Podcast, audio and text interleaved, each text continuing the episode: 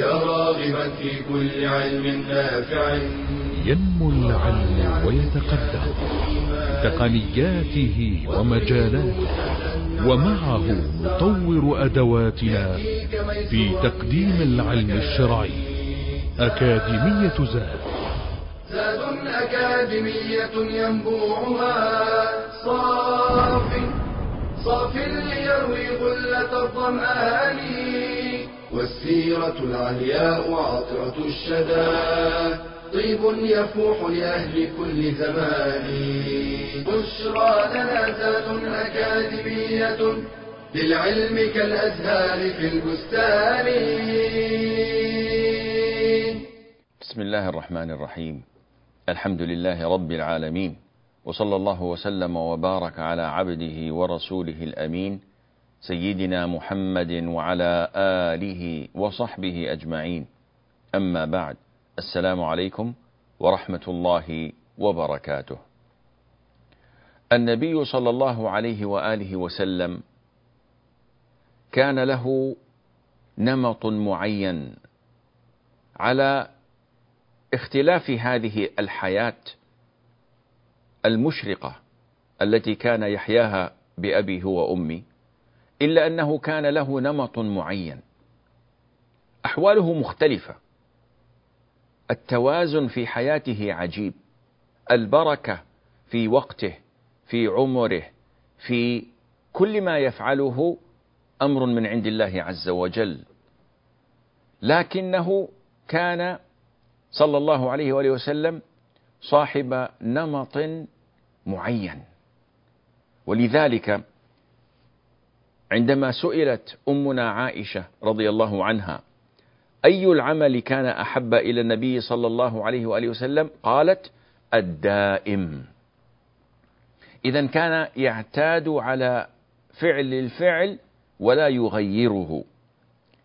وفسر أهل العلم حبه لهذا الدوام على عمل معين لأن الذي يفعل الفعل ثم يعرض ثم يتركه كأنه يعرض بعد أن وصل إلى مطلوبه فهذا متعرض للذم الذي يصل حبيبه بعد طول انقطاع. إذا أعرض عن هذا الحبيب أصبح متعرضا للذم. وكذا الذي يبدأ العمل ويثابر عليه ثم ينقطع عنه. ولا شك أن المداوم لفعل الخيرات هذا ملازم لخدمة رب البريات. وليس من لازم الباب في كل وقت وفي كل يوم كمن لازم يوما كاملا ثم انقطع. وعن علقمة قال سألت عائشة رضي الله عنها كيف كان عمل رسول الله صلى الله عليه وآله وسلم؟ هل كان يخص شيئا من الأيام؟ قالت لا كان كل عمله ديمة. وهذه مسألة عظيمة. لمن أراد أن يفتش نفسه وينظر هل هو ممن ثبته الله تعالى أم لا. ولذا قال الحكماء من قديم الزمان قليل دائم خير من كثير منقطع. وأن تنظر في أحوال الناس اليوم ترى عجبا. تأسف النفس لما تراه من انقطاع بعض الصالحين عن سيرهم في طريق الاستقامة والالتزام.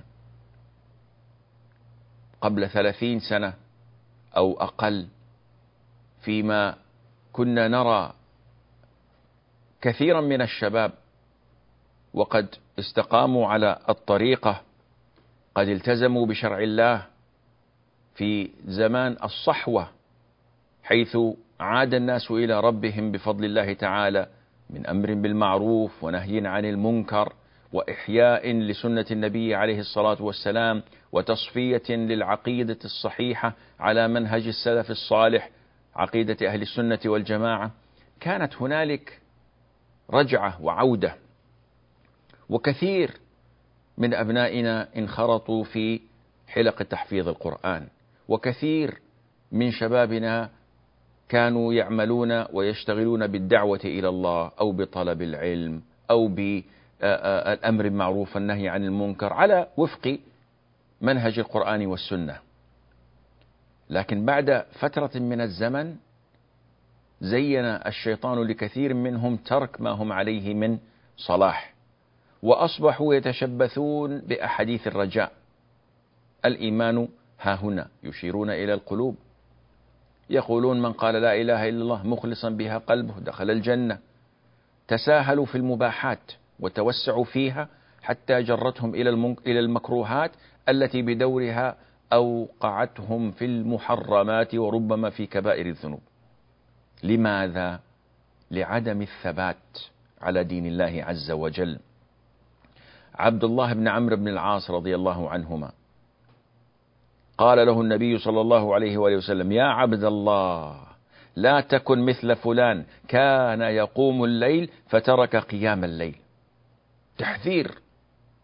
قيام الليل ليس بواجب ليس بفرض. كان بإمكان عبد الله عبد الله ابن عمر رضي الله عنهما أن يقول يا رسول الله إنه ليس بأمر واجب. لكن هذا التحذير من النبي صلى الله عليه وآله وسلم لصحابي من أصحابه جليل.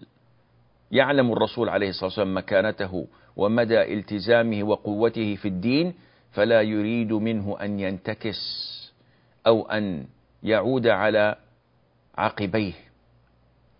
يقول الشيخ ابن عثيمين رحمه الله في شرحه لرياض الصالحين. كلام نفيس جدا.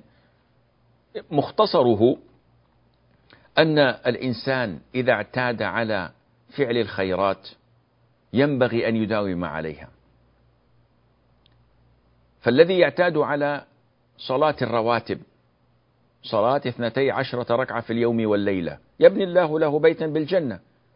لكن يجب على المسلم الذي يخشى على قلبه أن يستمر عليها. وإذا كان يقوم الليل فينبغي أن يحافظ على ذلك وإن كان يصلي ركعتين الضحى يجب عليه أن يحافظ على ذلك لأن أحب الأعمال إلى الله أدومها لماذا؟ الشيخ يقول رحمة الله عليه الرجوع بعد الإقدام شر من الإقدام كيف؟ يعني لو أنك أصلا لم تعمل هذا العمل كان خيرا لك من أن تفعله ثم تتركه.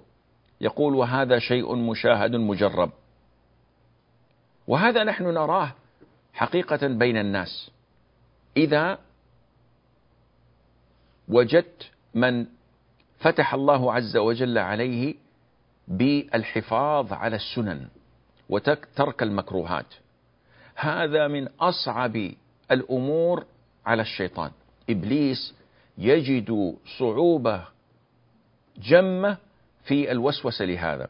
لأنه إذا أراد أن يوسوس له في ترك فريضة لم يستطع ذلك. لو أراد أن يوسوس له في تأخير الفريضة عن وقتها لما استطاع ذلك. لأن هذا المسلم قد أحاط نفسه بسياج عال وسور منيعة. طيب كيف يأتيه؟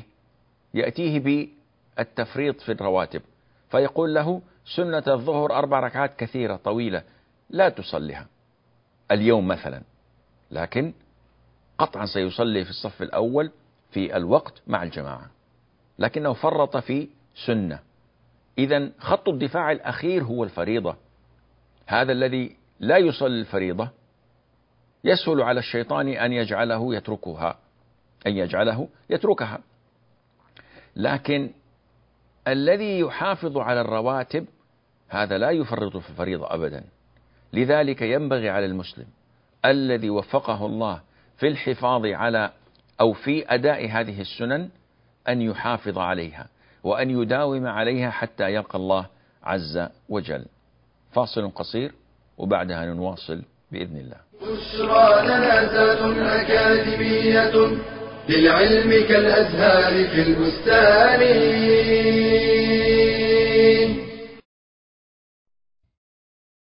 تعمل النعال على حماية القدمين من الرمضاء والبرد والأذى وتضمن سلامة الرجل مما يعرض في الطريق من خشونة وشوك ونجاسة ونحوها. ويستحب لمن لبس نعالا جديدة أن يدعو بدعاء النبي صلى الله عليه وسلم اللهم لك الحمد أنت كسوتنيه أسألك خيره وخير ما صنع له وأعوذ بك من شره وشر ما صنع له والسنة في لبسها البدء باليمين فإذا نزعها بدأ بالشمال وأخر اليمين. وقد نهى النبي صلى الله عليه وسلم أن يمشي الرجل في نعل واحدة إلا من عذر أو أن ينتعل واقفا وهو نهي مخصوص. بما في لبسه كلفة وتعب كالخف وأما ما لا مشقة في لبسه بحيث تدخل فيه القدم وتخرج بسهولة فإنه لا يدخل في هذا ولا بأس بالصلاة في النعال. فقد صلى عليه الصلاة والسلام في نعليه وأمر بذلك أصحابه رضي الله عنهم فقال خالفوا اليهود فإنهم لا يصلون في نعالهم ولا خفافهم. وإذا صلى المرء في نعليه ثم تذكر أن فيهما نجاسة لزمه خلعهما فورا. عن أبي سعيد الخدري رضي الله عنه قال بينما رسول الله صلى الله عليه وسلم يصلي بأصحابه إذ خلع عليه فوضعهما عن يساره فلما رأى ذلك القوم ألقوا نعالهم. فلما قضى رسول الله صلى الله عليه وسلم صلاته قال ما حملكم على إلقاء نعالكم؟ قالوا رأيناك ألقيت نعليك فألقينا نعالنا. فقال رسول الله صلى الله عليه وسلم إن جبريل أتاني فأخبرني أن فيهما قذرا أو قال أذى. وقال إذا جاء أحدكم إلى المسجد فلينظر فإن رأى في نعليه قذرا أو أذى فليمسحه وليصلي فيهما. والصلاة في النعال. إنما تكون في الخلاء أو في مسجد مفروش بالتراب والحصباء. فإذا كان المسجد مفروشا بالسجاد ونحوه فلا بد حينئذ من خلع النعال. حفاظا عليه من التلوث أو الإتلاف ومنعا من إيذاء المصلين.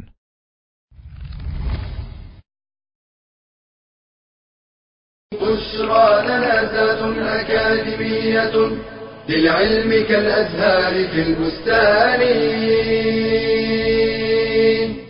السلام عليكم ورحمة الله. الشيخ ابن عثيمين رحمه الله يواصل فيقول ومن ذلك وهو أهم وأعظم أن يبدأ الإنسان بطلب العلم الشرعي ثم إذا فتح الله عليه بما فتح تركه. لا شك أن هذا من أخطر الأمور. اليوم نحن ابتلينا برؤية كثير من بعض الذين يشتغلون في الإعلام. إن ذهبت تنظر في سيرتهم وجدتهم أنهم كانوا في مرحلة من مراحل العمر ربما يطلبون العلم أو يشتغلون بالعبادة. كان فيهم شيء من الصلاح ثم إذ بهم ينقلبوا 180 درجة على أدبارهم وأعقابهم. حتى أن بعضهم تلمس في كتاباتهم النفاق الخالص والطعن في الدين. لماذا؟ لأن الله عز وجل فتح عليهم في طلب العلم ثم استحبوا العمى على الهدى. فانتكسوا وارتدوا وانقلبوا على أعقابهم وأدبارهم. نسأل الله لنا ولكم العافية والثبات. يقول الشيخ ابن عثيمين رحمة الله عليه فإن هذا كفر نعمة أنعمها الله عليه.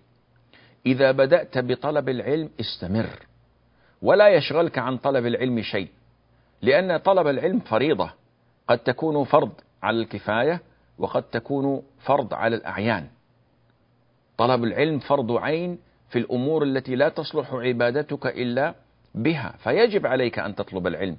رجل عنده مال يجب عليه أن يتعلم أحكام الزكاة كي يخرج الزكاة. رجل وجبت عليه فريضة الحج يجب عليه أن يتعلم كيف يؤديها. رجل يصلي امرأة تصلي. أما تعلمون كيف أو ما هي أحكام الصلاة؟ ما هي أركانها؟ واجباتها؟ سننها؟ ما هي طرق ووسائل سجود السهو؟ متى يكون قبل السلام بعد السلام؟ هذه تصبح فريضة. وقد يكون على الكفاية علوم الكفائية التي لا تلزم كل إنسان بعينه بل لو قام بها بعض لسقطت عن الآخرين. فإذا المسلم الحق إذا شرع في طلب العلم الأولى في حقه أن يستمر وأن يداوم وأن لا يرجع إلا أن يصده عن ذلك شيء ضروري. خرج في طلب العلم فمرض أحد والديه فاضطر إلى أن يقطع دراسته وأن يعود ليمرض والده أو والدته ويقوم على رعايتهما هذا أمر مشروع وأمر طيب وأمر مندوب له. أما أن ينقطع فقط لأنه طفش طفشان زهقان مل. سبحان الله. هذا أمر ما ينبغي للمسلم أن يظهر عنده. ولذلك كان المنافقون هم الذين إذا بدأوا العمل تركوه ولم يتموه. هذه من صفة النفاق عدم الاستمرارية. ولذلك في غزوة أحد عندما خرج المسلمون وكانوا في تعداد الألف تقريبا لمقاتلة المشركين نكص منهم ثلث الجيش. ثلثمائة أو نيف رجعوا وكلهم من المنافقين. طبعا هذا سبب هزة عظيمة للمسلمين. بعد أن كانوا خارجين في هذا ال ال يعني العدد والتفاؤل بنصر الله عز وجل إذا خرج وقفل راجعا ثلث الجيش. يعني شيء ما هو بهين.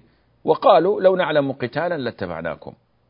قال عز وجل هم للكفر يومئذ أقرب منهم للإيمان. عليه يجب على المسلم أن لا يتأخر عن طلب العلم وأن يستمر في هذا الطلب حتى يتقنه ويؤديه ويعمل به. وكما قال عليه الصلاة والسلام يا عبد الله لا تكن مثل فلان كان يقوم الليل فترك قيام الليل. من الأمور التي كان يحبها نبينا عليه الصلاة والسلام الصلاة. أنس رضي الله عنه يقول قال النبي صلى الله عليه وآله وسلم حبب إلي من دنياكم النساء والطيب وجعلت قرة عيني في الصلاة. أما حبه للنساء عليه الصلاة والسلام قيل لأنهن ينقلن عنه ما لا يطلع عليه أحد من الناس من أحواله ويستحيا من ذكره. ومن جملة ذلك أحكام الغسل والحيض والنفاس والعدة وغير ذلك. فلذلك حبب إليه عليه الصلاة والسلام النساء لأنهم ينقلون إلى أمته ما خفي من أحواله ومما يستحيا من ذكره. وقيل حبب إلى النبي عليه الصلاة والسلام النساء زيادة في الابتلاء لأنه لا يلهو بما حبب إليه عما كلف به من أداء الرسالة فهذا أصبح ابتلاء أعظم بمعنى.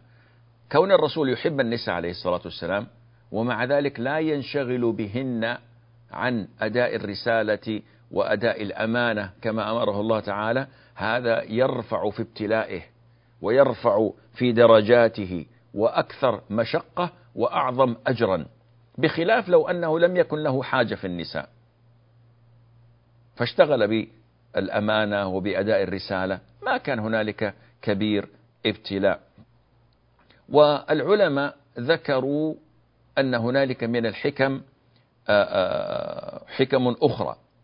فمن ذلك توثيق العلاقات بين النبي عليه الصلاة والسلام وبين سائر القبائل. تقوية الروابط بينه وبين أصحابه. فعندما تزوج ابنة عمر وابنة أبي بكر رضي الله عنهم أجمعين هذا لا شك أنه يقوي الروابط بين المسلمين وبين النبي عليه الصلاة والسلام وصحابته ويساعد على إمداد الإسلام بالقوة وأن يعين على نشره. لما في المصاهرة من زيادة الألفة وتأكيد أواصر المحبة والأخاء. ومن ذلك أيضا أن الرسول عليه الصلاة والسلام كان يتزوج النساء والكثير منهن أرامل. تعويضا لهن عما عما عمن فقدن يعني زواجه بأم حبيبة مثلا وهي في الحبشة وقد مات زوجها وهي مسلمة وأبوها سيد المشركين في قريش. لا شك أن الحاسد والحاقد سيجد ما تلوكه فمه. لذا أكرمها عليه الصلاة والسلام بأن نكحها وأن تزوجها إعزازا لها وإكراما لها تطيبا لخواطرها جبرا لمصيبتها. هذا فعله الرسول عليه الصلاة والسلام مع عدد من نسائه فليس أمرا يعني منفصلا. وليس الداعي إلى جمعه هذا العدد من النساء هو الشهوة. وإن كان هذا الأمر وجود الشهوة القوية من كمال الرجولة لا شك. لكن هذا ليس هو الباعث على تزوجه عليه الصلاة والسلام. لأن النبي عليه الصلاة والسلام لم يتزوج إلا بكرا واحدة وهي أمنا عائشة رضي الله عنها. وبقية النساء ثيبات. ولو كانت الشهوة تحكمه أو الغريزة الجنسية تدفعه لفعل غير ما فعل ولا أكثر من الزواج ولا تخير الأبكار الصغيرات. كذلك لو أنك تأملت لو وجدت أن الرسول عليه الصلاة والسلام كان يتزوج لمناسبات كريمة ودواع سامية يعرفها كل من تتبع ظروفه صلى الله عليه وآله وسلم ظروف زواجه بكل واحدة من نسائه. أضف إلى ذلك لو كان شهوانيا كما يزعم المشرقون وأعداء الله من المنافقين. صلى الله عليه وآله وسلم. لو كان كذلك لظهر ذلك في شبابه في عنفوانه وقوته. ولما تزوج بأمنا خديجة ومكث معها وهي أكبر منه سنا ولم يتزوج عليها لظهر ذلك في جوره وظلمه وعدم عدله بين النساء لأن نساءه يختلفن في الجمال والحسن والسن لكن لم يعرف عنه عليه الصلاة والسلام إلا كمال العفة والأمانة في عرضه وصيانته لنفسه. وإن دل ذلك على شيء فإن فإنه يدل على كماله عليه الصلاة والسلام في شبابه وفي كبر سنه في أموره وأحواله كلها يدل على سمو أخلاقه ونزاهته واستقامته في جميع شؤونه بأبيه وأمي فاصل قصير وبعدها نواصل بإذن الله. بشرى لنا أكاديمية للعلم كالأزهار في البستان.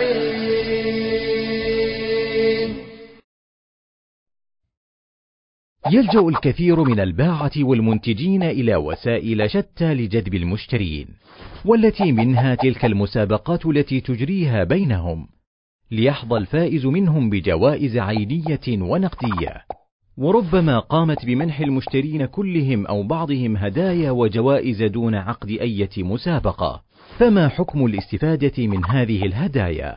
الراجح جواز الاستفادة منها بشرطين، الأول أن يكون ثمن البضاعة حقيقية، بحيث لا يرفع التاجر السعر من أجل الجائزة، فإن رفع السعر من أجل الجائزة فهذا من الميسر، وهو لا يجوز. الشرط الثاني ألا يشتري الإنسان سلعة من أجل الجائزة فقط، كأن يشتري حليبا أو عصيرا، وهو لا يحتاج إليها، لكن ليحصل على الجائزة، ثم يريقه ولا يستفيد منه. فهذا من إضاعة المال الذي سيسأل المرء عنه فعن ابن مسعود عن النبي صلى الله عليه وسلم قال لا تزول قدم ابن آدم يوم القيامة من عند ربه حتى يسأل عن خمس فذكر منها وعن ماله من أين اكتسبه وفيما أنفقه فإن كان سيستفيد منها فيما بعد باستعمال لها أو تصدق بها فلا بأس.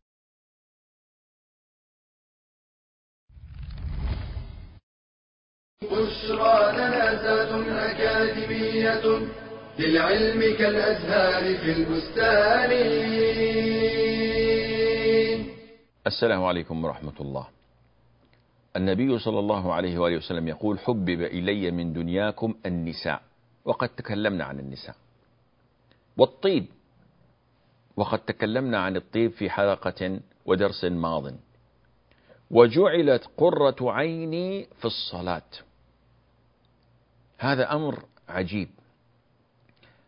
نحن اليوم نسمع ونقرأ أن من تكاليف الإسلام الصلاة.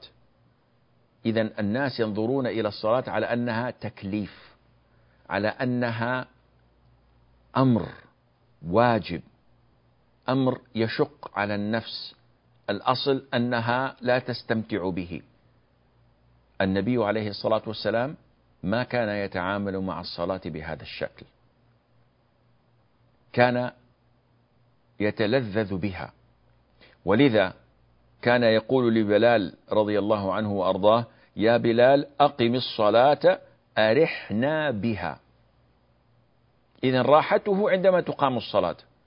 حال معظم المسلمين اليوم يا بلال أقم الصلاة أرحنا منها. يدخل أحدنا المسجد كالمصروع يريد الصلاة أن تقام فورا كي يذهب ويشتغل بالدنيا. يريد أن يزيل هذا الهم عن عاتقه. فكيف بالله عليكم تكون صلاته؟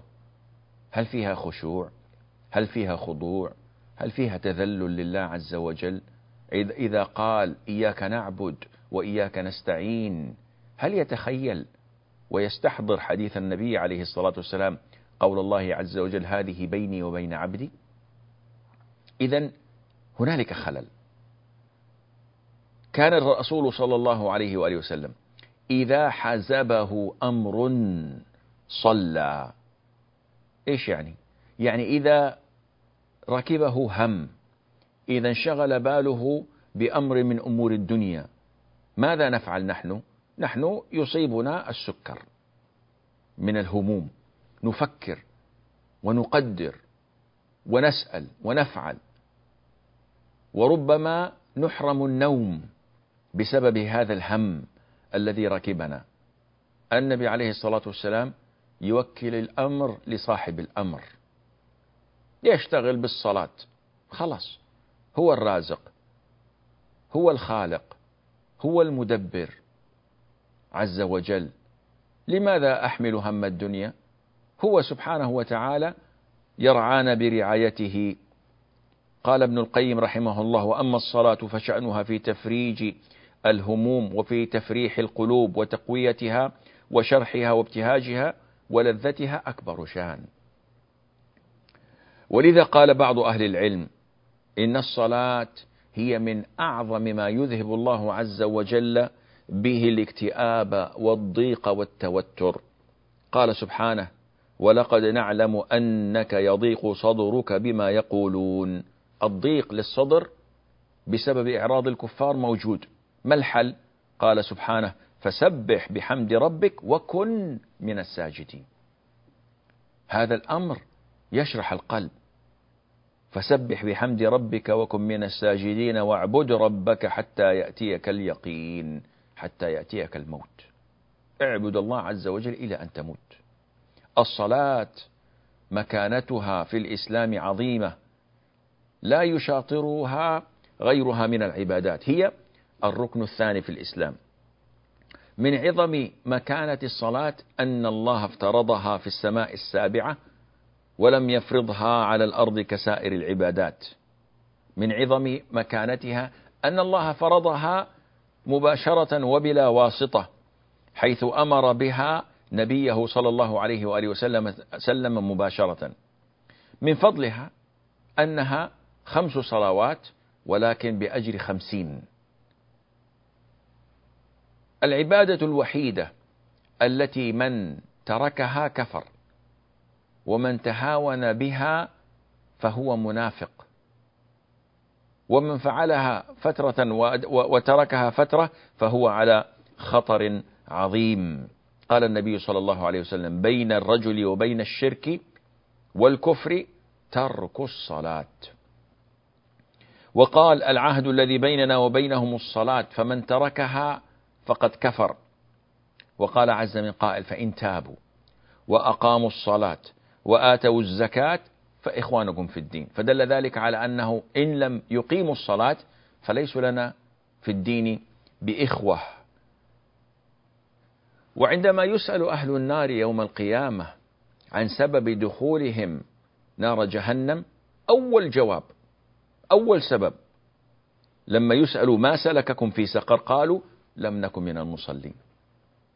هذا أول سبب لدخول نار جهنم. كل من لا يصلي البتة تارك للصلاة تماما فهذا من أهل الجحيم وليس من أهل الإسلام.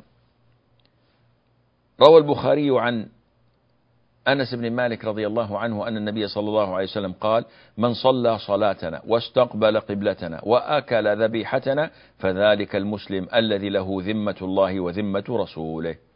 إذا لابد أن يصلي صلاتنا ويستقبل قبلتنا. بل إن النبي عليه الصلاة والسلام أخبرنا عن آخر أهل النار خروجا منها. نسأل الله لنا ولكم العافية وأن يجير يجيرنا ويجيركم ويجيركم من النار. من هو هذا آخر أهل النار خروجا منها؟ قال عليه الصلاة والسلام حتى إذا فرغ الله من القضاء بين العباد وأراد أن يخرج برحمته من أراد من أهل النار أمر الملائكة أن يخرجوا من النار من كان لا يشرك بالله شيئا ممن أراد الله تعالى أن يرحمه. ممن يقول لا إله إلا الله. طيب هذا أمر من الله إلى الملائكة. تذهب الملائكة الملائكة إلى النار. قال فيعرفونهم في النار. كيف؟ يعرفونهم بأثر السجود. تأكل النار من ابن آدم إلا أثر السجود. حرم الله على النار أن تأكل أثر السجود. إذا هذا دليل على أن آخر أهل النار خروجا منها كانوا من أهل الصلاة. وليسوا من تارك الصلاة لأن تارك الصلاة لا يعرفون بأثر السجود. النبي عليه الصلاة والسلام هم أن يحرق بيوت أقوام بيوت رجال لا يشهدون معه الجماعة. وما كان ليفعل ذلك في أمر هو سنة. كم من الناس اليوم لا يفر... كم من الناس اليوم يفرطون في صلاة الجماعة؟ كم من الناس من فيهم صلاح؟ لكن لا يصلون في المسجد والمسجد بجوارهم وبجانبهم. النبي عليه الصلاة والسلام لا يهدد بتحريق بيوت رجال فيها ذرية وفيها نساء على ترك صلاة الضحى أو على من لا يصوم الاثنين والخميس. إنما يهدد بهذا الوعيد لترك واجب من الواجبات. ومما يدلك على وجوب صلاة الجماعة أن النبي عليه الصلاة والسلام كان يفعلها ولا يفرط فيها حتى في حال الحرب. بل أمر الله عز وجل بأدائها جماعة في حال الحرب فيما يعرف باسم صلاة الخوف. إذا أمر الصلاة أمر عظيم. ولذلك جعلت قرة عينه عليه الصلاة والسلام في الصلاة. ولا يظن ظان أن المقصود هو صلاة الليل أو صلاة النافلة. فقد سمعنا في البداية أرحنا بها. أقم الصلاة يا بلال أرحنا بها. إذا راحته في الفريضة وما تقرب إلي عبدي بأحب مما افترضته عليه كما جاء في الحديث القدسي.